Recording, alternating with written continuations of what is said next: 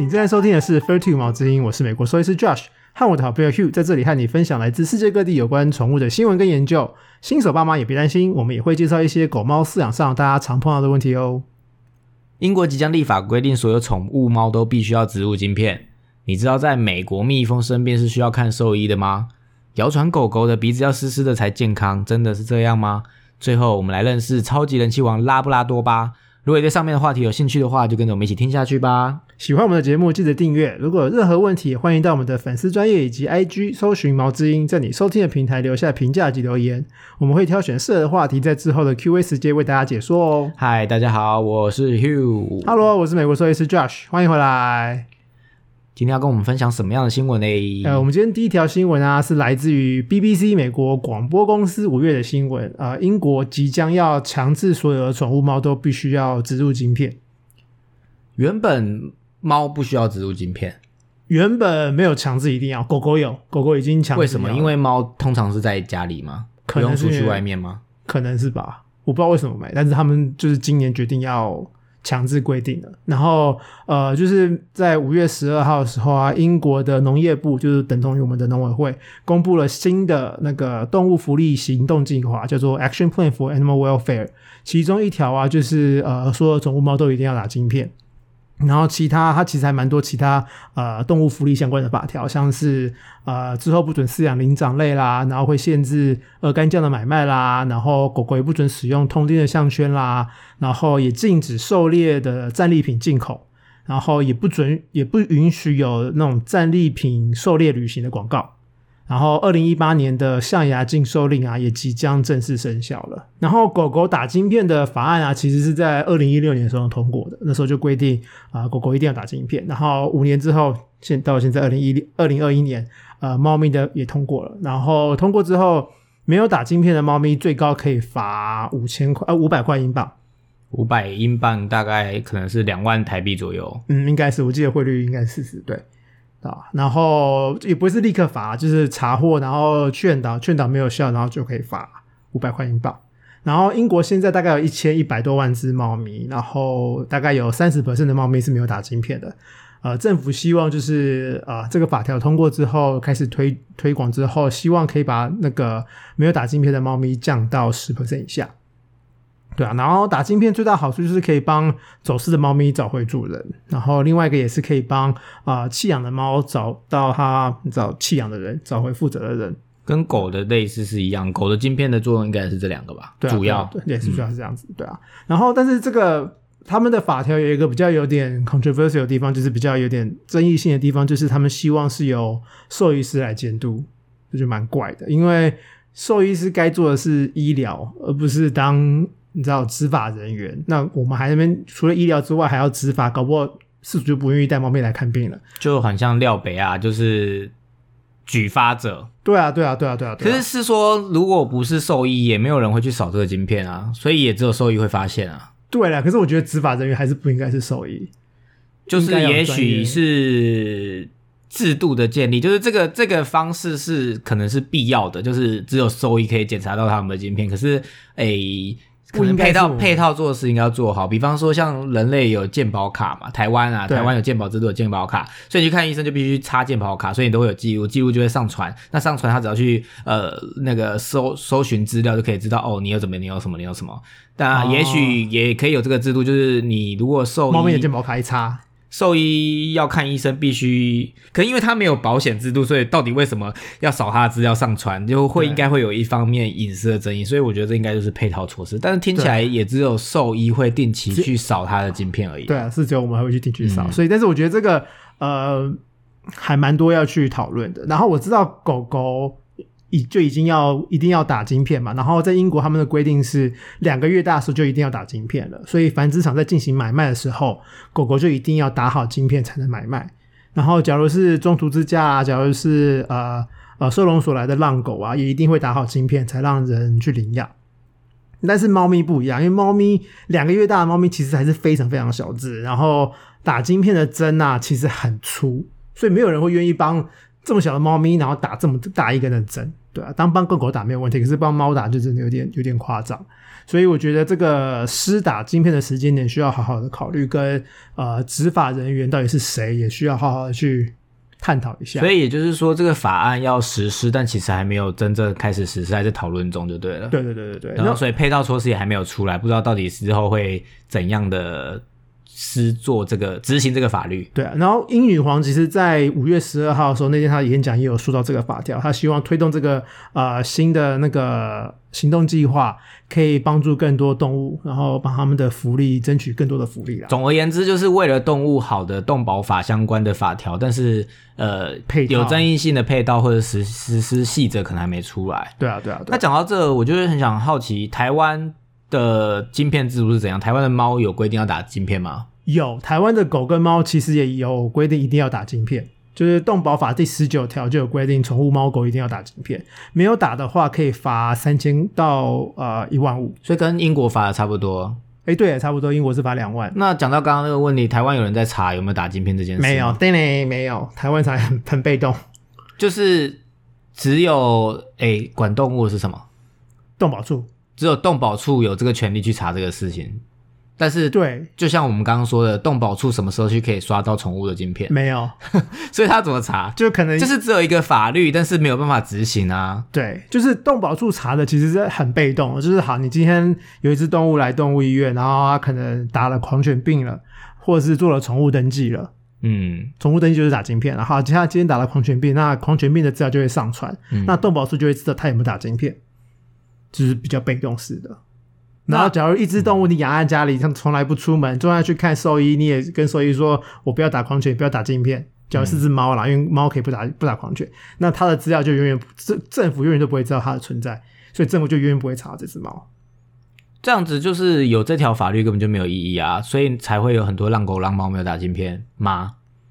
对，因为没有强制讲猫讲猫，哦，先讲猫，因为狗是呃狗看病一定要打狂犬，兽医师也会告诉你一定要打狂犬。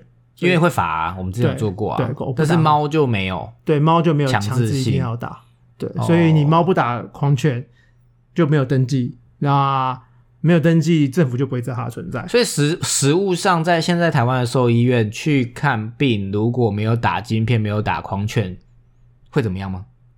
你们还是会帮他医疗吗？还还是会啊，还是会医疗啊，所以也不能怎么样。也不能怎么样，我们也不会打电话跟动物说说，哎、有个客人他没有挡镜片，没有狂狂犬吗？不会你这样做的。那在美国是怎么样？在美国其实也是一样，在美国其实也是被动的，所以其实全世界的都没有真的强制性的，就是都有这条规定，但是可能都没有强制性的实施说你没有打会怎么样，然后也没有人，就像我们刚刚讨论的，诶，没有执法人员会去执，没有执法人员。对，啊，但是兽医也不愿意觉得当廖北啊。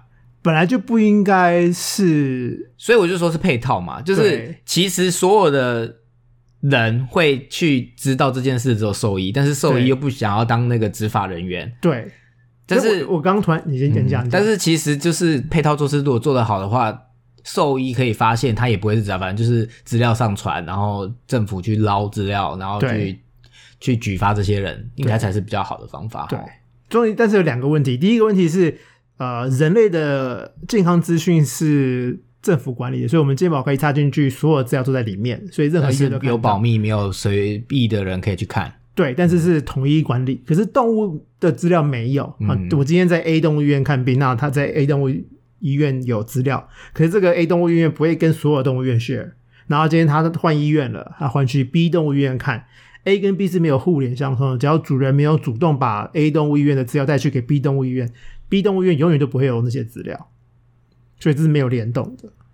所以我觉得其实对啊，其实你的意思是说，就是像现那个现在人都有那个人台湾啊，台湾的健保有有 A P P，所以呃，你今天只要填同意书的话，你今天在所有医院看的，它都会 sync 在云端，然后每一家医院都可以去查。但是你的意思是动物没有这样子。对啊，动物没有。但是动物要做到这个就很难，因为没有健保，没有什么法律下，我为什么要去漏我的资料？对，可是其实我不知道哎、这个其实还蛮值得讨论的、欸，就是之前我们常常在讲什么仪器啊，或者是弃养啊，或者是什么呃有没有结扎啊或什么的。嗯，如果今天宠物这个行业立法规定每个人都要被纳管，是不是就可以降低这个问题？但是就会有人会有什么隐私权或什么的问题，或者是人身呃狗身自由、猫身自由，就是为什么我家的狗猫需要把我全部的资料摊在上面？比方说有没有结扎、啊，有没有打狂犬啊，有没有打疫苗啊？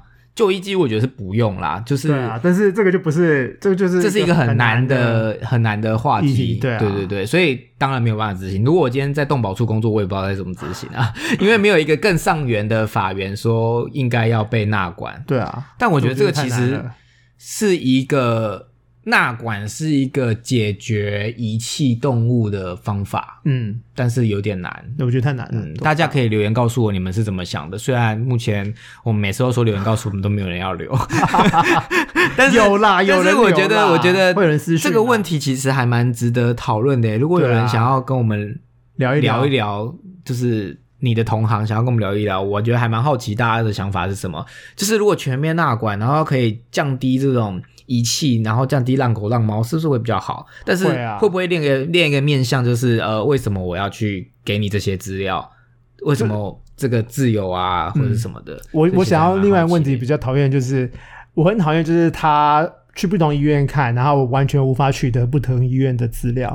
但这又更难了。如果连什么刚刚那个基本的资料都没有办法上传，更何况是他又没有健保，为什么要搂所有的就医资料？可是我需要知道他在之前看了什么病，他有什么那在美国什么药它是共用的吗？就没有，所以啊，这很难啊。对这因为因为除非我们狗猫也有健保系统，可是，在美国，美国动物美国的主人不会避讳说他从别的医院转过来，所以他会主动去把那些东西带过来给去新的医院。哦可是，在台湾，台湾的主人会避讳说：“哦，我不想要让新的医院知道我自己在哪里看，那我也不想要旧的医院知道我现在新来跑来哪里，然后我也不想要旧医院知道我离开了，所以他不敢拿旧资料，也不敢拿旧资料给新医院。你可以推当那个理事长啊，推动我才不缺推动呃宠物病例资料联盟之类的，的理事长嘛，就是其实我觉得这个还不错，就可以避免那个就是增加医疗的效率吧。我一看履历就是对啊呃那个病例就可以知道他发生他可能肝脏之前就出过什么事情啊，对对对对肾脏出过什么事情啊，但这是一个啊非常困难要推动的东西啊，就是可能这个平台的那个钱要谁出，不像是健保系统是政府出啊，对啊，所以其实宠物这是蛮困难的。对。那所以呃，晶片到底是怎么做？我记得我们好像有聊过诶，那你可以再复习一下晶片它它是怎么打进去啊，然后它会有什么有的没的。晶片就是它晶片很大，它没有很大啦，它就是蛮大，它大概跟泰国米的大小一样，所以它记得它是泰国米的大小，所以它的针筒为什么是泰国米，不能是蓬莱米或者是它就是？长长，它细细长长，它不是圆，它就细细长长的啊、好，所以是泰国香米。对，泰国香米的 size，然后用注射器打在皮下嘛，然后所以它的针筒也蛮大的，所以两个月大的猫打是有点太大了。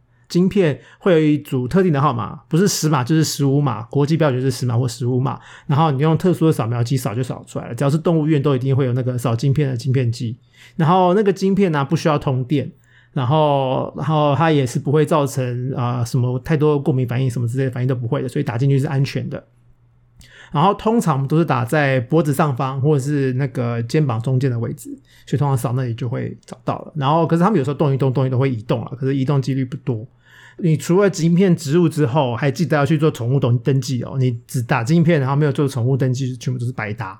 你晶片就会那个晶片里面的晶片号码就会联动主人的呃基本资料跟联络方式。其实晶片这是不是近几年、近年才有的一个、呃没有？很久了很久很久了。因为我突然要想到一个面向，就是会不会其实也有一派是觉得为什么要帮动物打这种东西？有啊，对对对，所以就是很跟人类为以后不是科幻电影都会有扫 扫描那个资料的意思是一样的，一定会有一个是呃人权、狗权、猫权的问题，就是为什么我要植入东西在一个生命体里面？对啊，可是这其实是为了降，我觉得啦，一开始研发这个是不是就是要降低那种浪狗浪猫或者遗弃或者是对啊，遗弃或走或者是走私的问题？对啊，这啊，其实又是一个很困难的一个呃问题，但是就是没有标准答案。可是还是要做啊，晶片一定要以一个环境、社会环境来讲，我觉得应该是好的，就是可以避免你的走私物可以找回来，然后对如果有人恶意遗弃，也是可以被举发。虽然现在你就算是恶意遗弃，好像也不一定会被举发。对啊，你就你恶意遗弃，你就说，假如就是，除非你真的被现场抓到恶意遗弃，要不然其实是走很难。判定什么叫恶意，其实它就可以说是走私，就是我们之前讨论过了，让狗浪对啊摸那一集。像宠物店啊、繁殖场啊、有证照的地方啊，在台湾啊卖狗猫啊，一定要有晶片，而且晶片要登记才能买卖。所以大家买宠物的时候要记得要去 check 一下，就是他们打好晶片，然后没有的话、哦，政府是可以罚四万到二十万的。也就是说，呃，既往不咎，就是旧的就没办法，但他新的买卖他是已经确定每个人都要。对啊，对啊。如果你没有的话，就不能对，买卖。然后但是这个就是只有有执照的厂才会照做。有执照有执照才能买卖啊，没有执照你就我跟你讲，告这社会一定很黑暗，一定有那种 under table 的买卖。哦，好，就我记得没有没有执照买卖也是会罚很重的，嗯你也可以去举举发。然后我知道在收容所，我先叹气，因为我觉得一定也是抓不胜抓。对啦。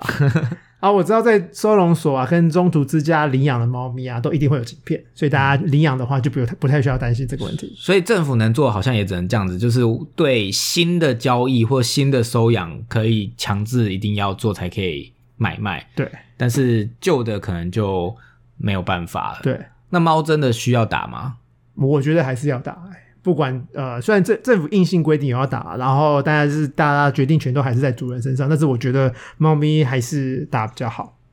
就像你讲的，我们弃养可以找回来，可以抓主人，然后走私也可以找回来，然后重点是走私的猫真的很难找回来，尤其是没有晶片的，就是大家都会觉得我家的猫完全不出门啊，然后顶多就是去个医院而已，根本就不会有走私的机会啊。可是我觉得打晶片就是不怕一万，只怕万一，就假如它真的被一声大声的东西吓到跳走了，那你就还是有找回它的机会。而且猫又很动、快速、对啊迅速的，你不像狗慢慢跑出去这样子。对啊，对啊，对啊。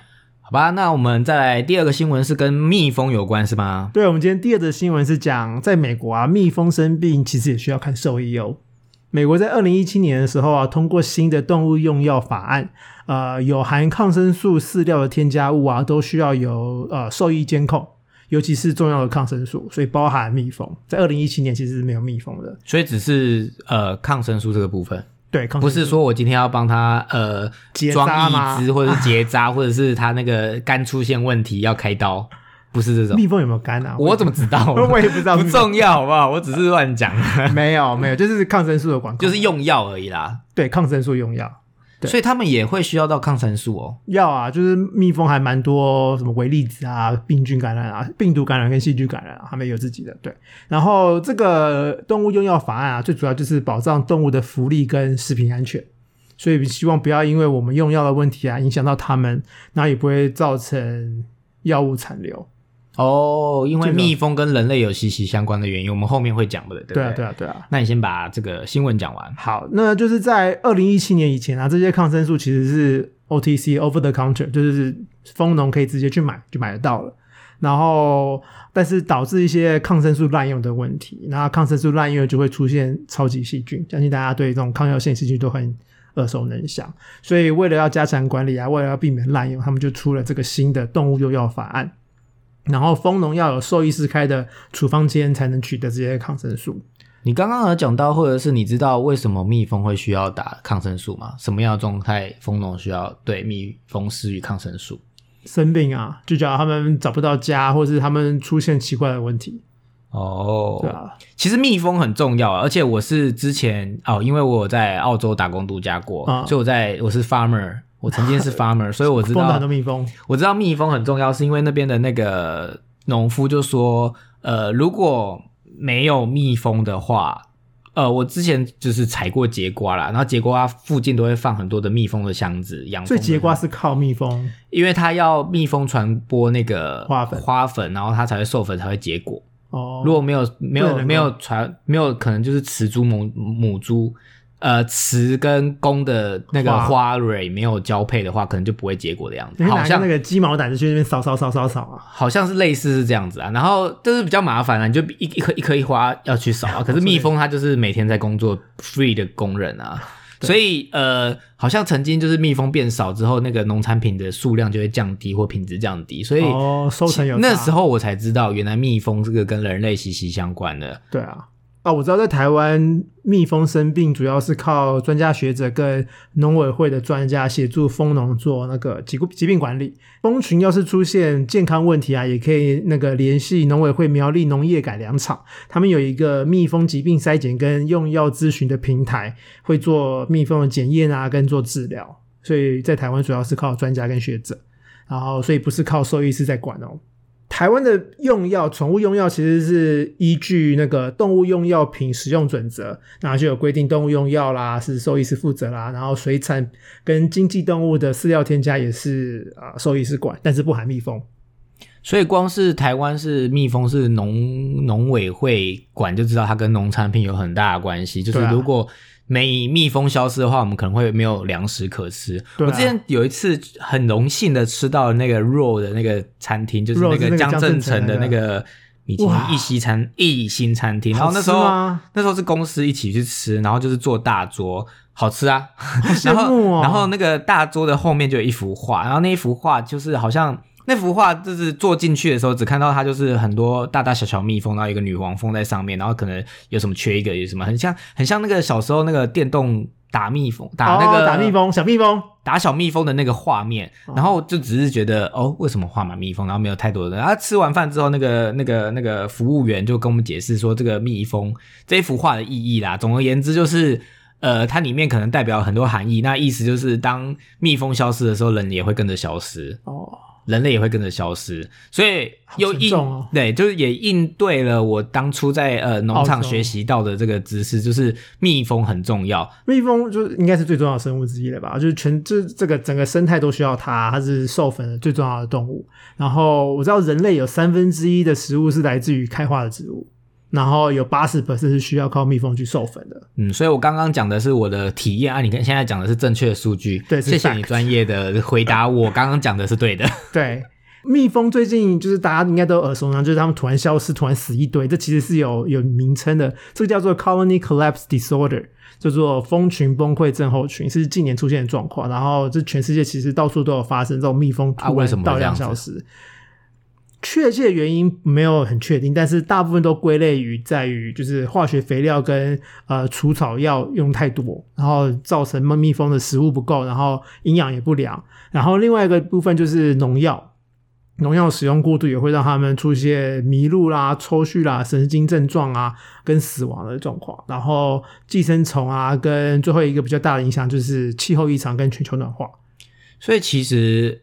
就是生呃，世界上的生物其实是息息相关的。对啊，当你对这个环境的迫害跟任何的你做的不好的事情，对对待这个地球，地球都会用另外一个方式去反馈，然后会造成最后那个灾害要回在你身上。所以其实就是呃，什么 one word，就是那个。世界一家，大家都是一起，就是必须要哇！哇塞，我离题也离太远了吧？我觉得有点太夸张了。割回来。但总而言之，就是蜜蜂很重要，所以万物都很重要，我们都应该珍惜我们的环境啦。对，就是那如果我们要保护蜜蜂，我们可以做什么吗？其实还蛮多事情我们可以做的，就算我们住在大都市，也有很多事情是我们可以去帮助这些蜜蜂的。第一个就是我们在种植花草的时候啊，可以种当地原生的花草为主。像我之前住在加州嘛，加州其实是鼓励大家前院跟后院要种呃沙漠地带的植物，尤其在南加部分，你不要绿化，不要种绿草。绿草一浪费水，二不是当地生物习惯的的植被，对啊，你要是种当地常见的植物，像是某些干旱的地方的植物啊，或者种仙人掌啊，呃，当地的昆虫还比较喜欢，而且也省水。对啊，然后我们住在公寓里面，我们的窗台啊，我们的阳台啊，也可以种原生花草，可以让蜜蜂觅食。所以家家户户都要记得种花草，才有让蜜蜂有东西吃。对的意思，没错没错。而且还有嘞，而且而且，其实只要大家不想要种奇怪花草，也可以种那个煮饭用的那些花草，什么薄荷草啦、九层塔啦，那个他们也吃哦，有花啊。哦，对啊，所以他们也可以吃啊。然后我们也可以多吃有机农产品。有机农产品有认证，减少农药的使用。对对对对对，就是比较健康的、比较生那个天然的种植方法。然后我们也要支持本地产的蜜蜂的蜂蜜。我们支持本地产的蜂蜜，这就是变相就是支持本地的蜂农嘛，让他们可以继续去照顾、继续去培育这些蜜蜂。这也是息息相关的啊！就是现在呃，这个化学糖吃多了对身体也不好，那你不如吃蜂蜜，对 推广一下蜂蜜，就是蜂蜜可以来找我们叶配，就是吃蜂蜜其实还蛮健康。如果你还是觉得喜要需要糖，但是又想健康，可以其实应该是蜂蜜是个不错的选择，然后也保护保护环境，然后让蜜蜂可以继续有人培育它们这样子。对啊，对啊，对啊，然后也不一定要买国外产的、啊，台湾的什么百花蜜、龙眼蜜都很有名啊，嗯对啊，都可以吃。然后呃，我们也可以增加公园，绿化我们的城市，多一点花草，对啊。最后一个就是我们可以少使用一点杀虫剂，大家出去玩去露营不要用杀虫剂，尤其是在有那那个防蚊液的地方算吗？用草本的，哦，对啊，天然的，对对对对对对。反正就是所有会破坏环境的都能少用就少用，然后就可以让蜜蜂继续滋养这个大地，让我们有饭吃。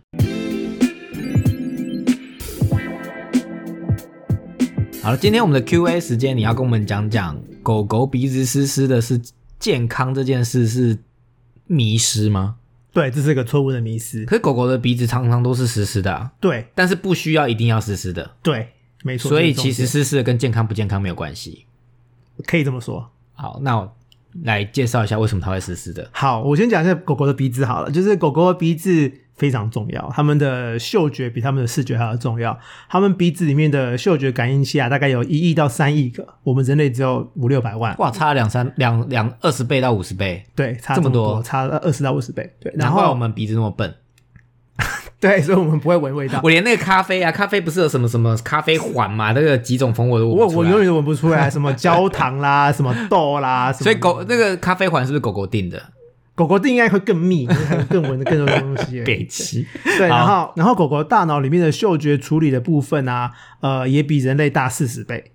另外另外一个就是狗狗的鼻子里面啊，还多一个器官是人类没有的，这个器官叫做除鼻器或是离鼻器，呃，Jacobson's organ，它在鼻子里面，大概在牙齿上颚的上方的位置。然后猫咪也有这个东西，所以这个的功能是什么？就是增加他们嗅觉能力啦。就是一个晶片的意思，就是分析嗅觉的晶片，多一个对对对对多一个那个，所以他们电脑等级比我们高啊。对鼻子的哦感性，对鼻子的电脑比我们高，对，所以整体来说，他们的嗅觉能力是我们的一百到一千倍。好厉害哦！难怪他们可以像我们上一集说的工作犬做那么多的事，可以闻毒品，可以闻呃 尸体大体，然后也可以闻呃农产品，然后还有闻肉，各种的跟闻有关的，他都有办法做得到。对啊，那为什么他们鼻子老是湿湿的？那湿湿的用意在于，鼻子湿湿的可以让气味的分子更好粘在鼻子里面，他们就可以更好去、更快的去分析这个味道。然后湿湿的鼻子也可以帮狗狗降温。狗狗其实是没有办法流汗的，它们降温主要是靠肉垫流汗跟喘气。所以它们没有汗腺，它们身体上是没有汗腺，所以它毛这么多，它们哦所以毛多少根本就没差。对，它们降温、降体温主要就是靠喘气跟肉垫。所以，所以等一下我要离题，所以呃，天气热帮狗剪毛到底是有意义还是没有意义？如果它没有汗腺的话，上次我们跟吴医师有聊过这件事情啊，哦，有意，义的有，意义的，帮大家复习一下嘛。对，虽然我也忘记，因为我有失忆症。可以帮我剪短，对啊。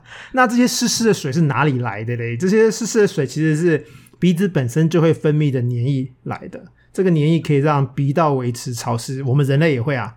所以我们鼻子永远都会有点湿湿的感觉，然后我们的鼻屎就是这些黏液加上空气里面的灰尘变成的。然后干掉就变鼻屎了。对对对，干掉就变鼻屎。那狗有鼻屎吗？狗有鼻屎啊，那狗的鼻屎需要挖吗？不用，因为它都吃掉了，很恶心吧可？是它舔就可以把它舔掉哦。对啊，对啊，对啊，而且我现在第二个，他们第一个就是鼻子分泌的黏液嘛，第二个就是狗狗会主动舔鼻子，所以它们湿湿的可能是它们的口水。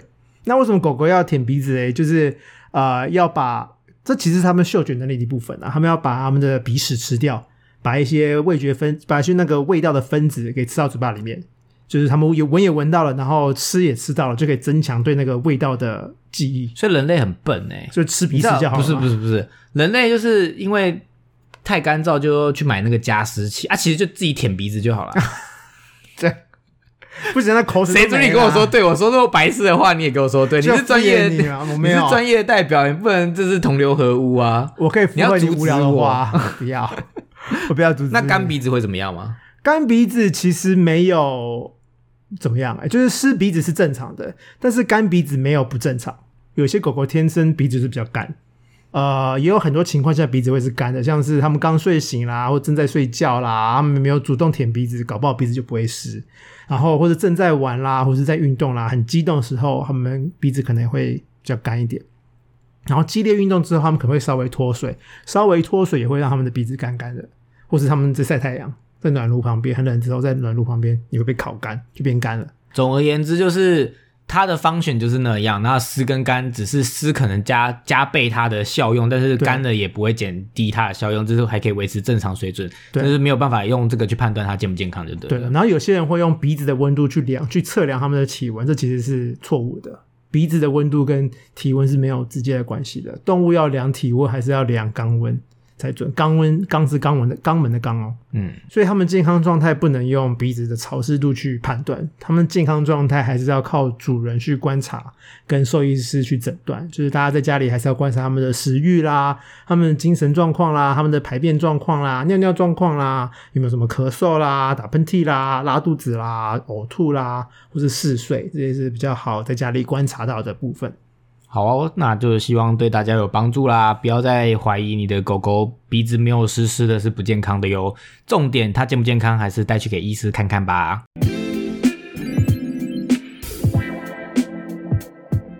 又到了我们的品种时间，今天要介绍，这应该是我的名列前茅的狗，一直拖到现在才介绍。到底对为什么你不喜欢拉布拉多？你现在拖到这一集，我还蛮喜欢拉布拉多的啊，们都第二十几集了，你才要介绍拉布拉多，就太多事情要讲了，终于拉布拉多多。这么可爱，它是那个舒洁广告是吗？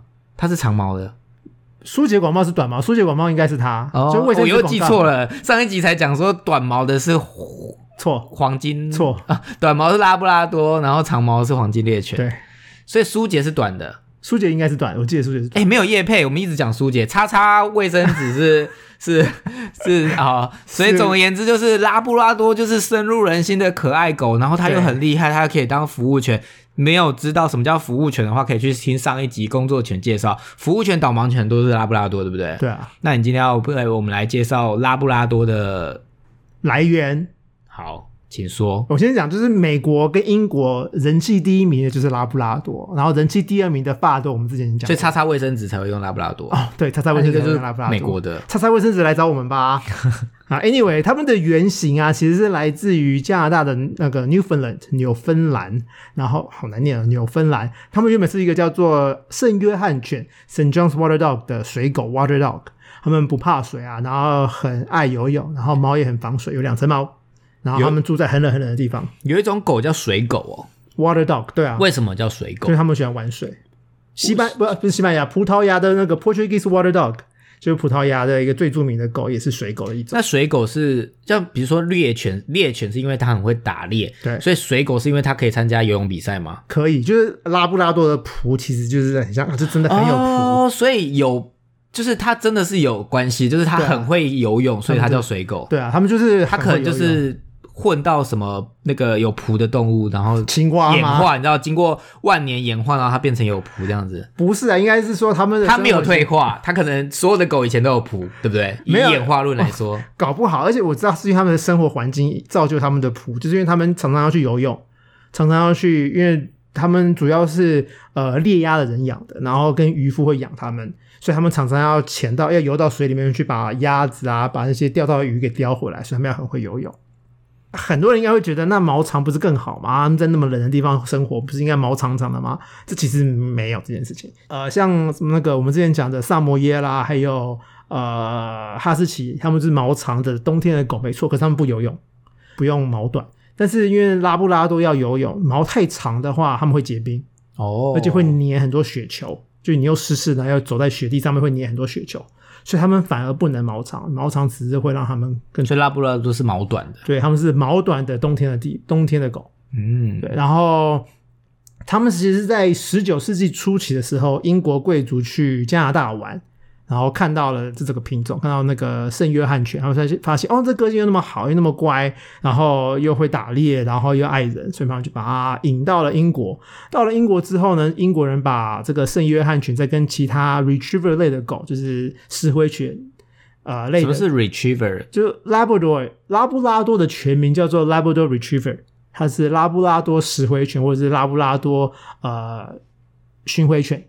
巡回犬或食猎犬。对，所以你刚刚一直讲食回犬是 mix 两个吗？就对我来讲，就是同样是 retriever，就是巡回、拾回、拾猎，差不多。所以它的专长就是这种狗的专长，就是会去把东西找回来的意思。对对对对对，它的专长就是 golden retriever 也是哦，它也是 retriever 所以。呃，外国人取狗的名字好特别哦，就是常常去猎东猎东西就叫猎犬，猎犬对英文是什么？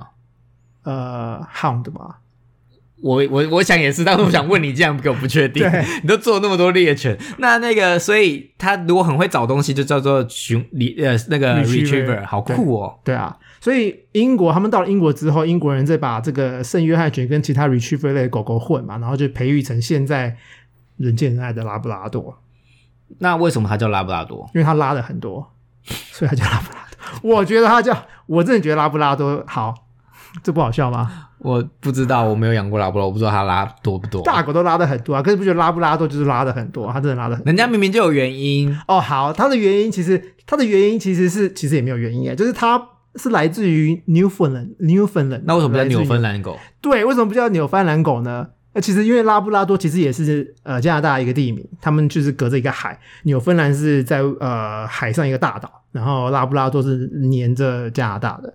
然后其实没有人知道为什么他取错名字，大家猜测应该其实应该是叫纽芬兰狗，但是他以为那个地方叫拉布拉多，对，所以可能是英国贵族取错了。哦，就是一个一个美丽的误会。对，但是他我们说不定有加拿大听众，然后住在拉布拉多，他会生气，你知道为什么吗？为什么？因为说他们拉很多。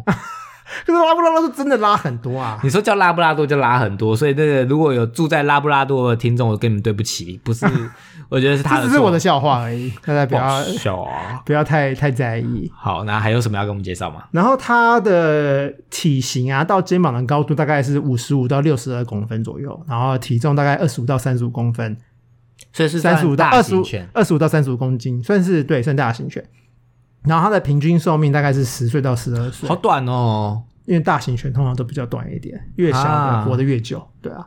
然后最好长伤哦，它那么可爱。对，那等一下你还没讲到红颜薄命嘞。然后最常见的三个颜色是黑色、棕色跟那个米白色是最常见的。台湾比较 popular 的是棕色嘛，对不对？常常看到的没有啦，就比较常见的是米白色啦。浅色的那个叉叉叉叉卫生纸就是用。哦，我以为那是棕色，我色弱。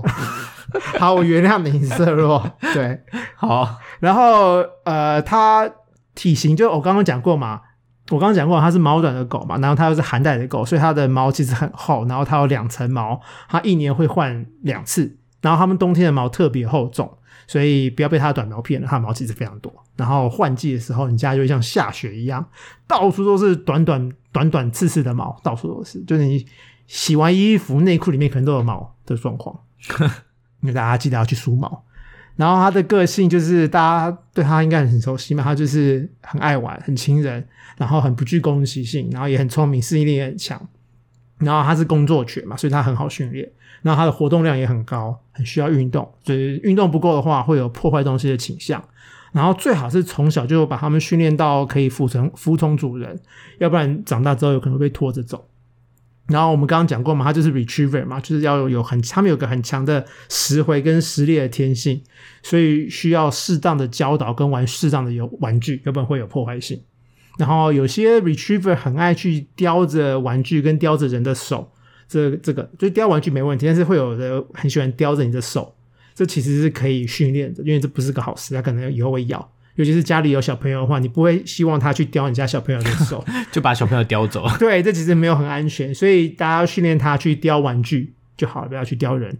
他也是工作最繁忙的犬种，他又要当服务犬，又要当导盲犬，又要当侦测犬，又要当搜救犬，又要当猎犬，又要当指挥犬，就是很忙。没办法，谁叫他这个这么这么聪明这有这么好的一个天性？对啊，对啊，所以这么可爱、这么好的狗，该不会也有什么不好的疾病吗？有，它有两个基因上的问题跟一个体型上的问题。那基因上的问题，第一个是呃犬的髋关节发育不良，叫 canine hip dysplasia，就是骨盆里面有一个圆形的凹槽，然后加上大腿骨一个圆形的头，这两个组合而成就是我们说的髋关节。然后在生长的时候啊，这个骨盆的凹槽跟大腿骨的这个头圆形的头要同步生长，凹槽要能够包覆骨头才行。然后髋关节发育不良啊，通常是因为它们没有同步生长，所以造成这个关节松松的，然后长大之后就会出现退化性关节炎。所以只有这种狗才会常有这种状况哦。没有很多大型狗都有。哦，对，然后呃，髋关节发育不良是从小就开始的，但是通常都是要等到有关节炎了才会有症状。所以大家看到症状，可能已经过了好几年才看到有症状。那常见症状就是他们可能后脚容易软脚啊，容易跛脚，容易打滑，然后可能会痛，然后会突然不愿意上下楼梯了。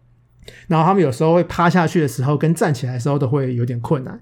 然后年轻的时候，其实大家都可以去找兽医师去评估，看他们有没有髋关节的问题，可以提早发现，然后提早治疗，然后可以预防恶化。那治疗部分就是首先要预防嘛，然后预防最重要就是你要饮食一定要均衡，千万不要喂拉布拉多吃小型犬的食物。所以这也有差哦。有啊，就是小型犬要吃小型犬，大型犬要吃大型犬的。所以饲料很重要。对啊，然后尤其在成长阶段，就是他们是幼犬的时候，一定要吃大型犬幼犬专门吃的饲料才行。然后而且也千万不要乱吃营养品。对，所以这个很重要。然后他们在三四个月大以前啊，尽量不要上下楼梯。然后这个是预防嘛？那未来在治疗部分，可以看严重程度，有不同的治疗方法。呃，很轻微的可以吃消炎药啊，可以吃兽医推荐的关节保健品，维骨力吗？类似。这对，是假的。嗯对啊所以狗是需要吃那个骨头关节葡萄糖酸的。对对对对对，葡萄糖胺啊，我说错了。葡萄糖胺对。然后呃，再严重一点可以做复健，那最严重的就是要做手术加复健了。嗯，对，那第二个呃问题呃是犬的肘关节发育不良。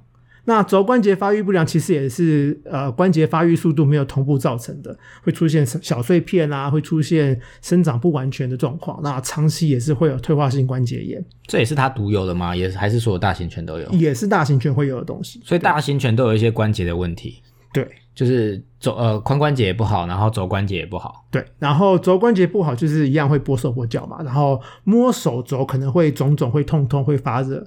对，然后手肘弯曲的程度、幅度会减少，就看起来走路变得很僵硬。对啊，然后它的治疗就比较少了，它比较无法呃做呃营养品跟消炎药的治疗。它严重的话，就是一定要手术跟复健了。对啊，不太能靠为药物治疗。所以这是呃这两个关节炎是呃年轻就会出现，还是老了时候会出现的？呃，关节炎通常都是严重程度，看严重程度诶，因为发育不良是一开始就有发育不良了嘛，所以它通常都是累积到关节炎才会出现状况。那不见得要看，就是什么时候会出现关节炎就不确定。所以大型犬的基因都有这个问题还蛮多有的，哦。对，啊，并不是每一个都有，不是每一个种就是易发容易发生的几率比较高，容易有这样子的基因比较多。对对对对对对对。好，那第三个疾病是跟体型有关，跟基因就没有关系了。这个叫做胃扩张扭转 （gastric dilation and volvulus）。那呃，它比较好发于大型跟深胸犬。什么是深胸犬？就是它胸部很宽厚很大那一种。所以像是呃松狮犬啦、黄金啦、拉拉啦、德国狼犬啦、哈士奇啊，都蛮容易有那个胃扩张扭转的。那怎样会发生这样子？这个通常都是胃会先充满满都是空气，就充满了，或者充饱饱的空气，然后开始发生扭转，就想象一个充很饱的气球，然后充饱之后，你才开始扭转它，扭转它，扭转它。那所有的血因为扭转了嘛，你的所有的血都会卡住，会回不了心脏，你的血都会卡在腹腔。那你心脏没有血可以打到全身，那就会出现急性的低血量休克。那没有立刻治疗的话，是会死亡，会死亡的。所以这个要立刻去降低胃里面的压力，你要赶快去把胃泄气，泄完气之后赶快去做手术。而且手术结束其实不代表危险期过了啊、因为胃缺血过久嘛，所以然后又突然充满血，这其实充满血之后会充满很多有伤害性的物质在你血管里面跑来跑去。所以呃，就算手术结束，你的风险其实还没有完全度过，所以他可能还要住院好几天观察，就希望他可以撑下去。那怎么预防胃扩张扭转呢？就是千万不要一次喂太多饭，然后也不要一天一餐，一天只喂一餐会造成他们暴饮暴食，就会容易有呃胃扩张扭转。然后吃饭也是少量多餐为原则，然后就跟人类一样，吃完饭吃饱饭不要运动，吃完饭让他休息一下，让他消化一下再动。然后有的时候喝水喝太快、喝太多也会有这个状况，对吧？所以呃这一类的狗狗啊，其实可以在年轻的时候动手术，把胃固定住，就叫做胃固定的手术，然后未来就不会发生胃扩张扭转。所以是可以把胃固定住，不会乱动，对啊，你就把胃缝到你的腹壁上面，对吧？这样是好的吗？好的啊、哦，就是预防所以这是呃，就是好动的狗，所以大型狗比较容易发生，对大型生凶就是吃饱饱的时候也会去跑，就会这样子。对对对，所以其实人类也会，所以小时候爸爸妈妈才会说吃饱饱不要在那边跑跑跳跳。我不知道人会不会胃扩张扭转来啊，因为人会被制约啊，不像是狗会失控，就是还是要跑跑跳跳，所以它就可能会容易发生这样子。这是我的猜测啦，但是总而言之，就是可能比较大型的生物，如果刚吃饱去跑跑跳跳，有可能都会这样子吼。对，听起来逻辑上不专业发言，那怎样才知道它发？就是如果我今天有养就是拉布拉多或什么大型犬，然后怎样才知道它是不是发生这样的状况？那就是吃饱饭就会发现它，哎，怎么开始吐了，或是有的时候会有呕吐的状况，不见得会吐得出东西来，而且它肚子会越变越大。而且吃饱饭后的定义其实很松哦，有的时候吃饱饭一个小时会发生，有的时候是吃饱饭过了六个小时后才发生。看它吃多饱。对，跟看它发展的多快，有的会发展比较慢。然后你会发现家里狗狗突然变得很喘啊，会变得坐立难安呐、然后会突然变得很虚弱，有的会直接就瘫在那边。通常都是吃太饱，然后通常通常都是晚餐之后，而且主人通常都是在半夜啊，在睡前才会发现状况不对劲，所以这个状况啊，胃扩张扭转啊，通常我们都是在大半夜的时候急诊看到的，嗯比较少会在白天发生。不过拉布拉多的这三个疾病比较不是偏向很严重的那种基因圈，都是还可以可逆的，然后不是注定会很痛苦的死亡的那种。对对对，都不是都不是所以不算红颜薄命啊，算是一些就是生而为生物都会有的一些疾病。疾病，对每个人每一种生物都有，只是基因不一样出现在什么而已。对但希望这样子的介绍对大家有帮助。如果你有养到拉布拉多，就可以注意它有没有这样的症状啊，就可以提早发现、及早治疗啊。比方说像你说的固定位啊，或者是多吃葡萄糖胺啊，可以避免一些它的关节炎有的没的。希望可以对大家有帮助。那我们今天的节目就到这边啦，我们就下次见喽，拜拜，拜拜。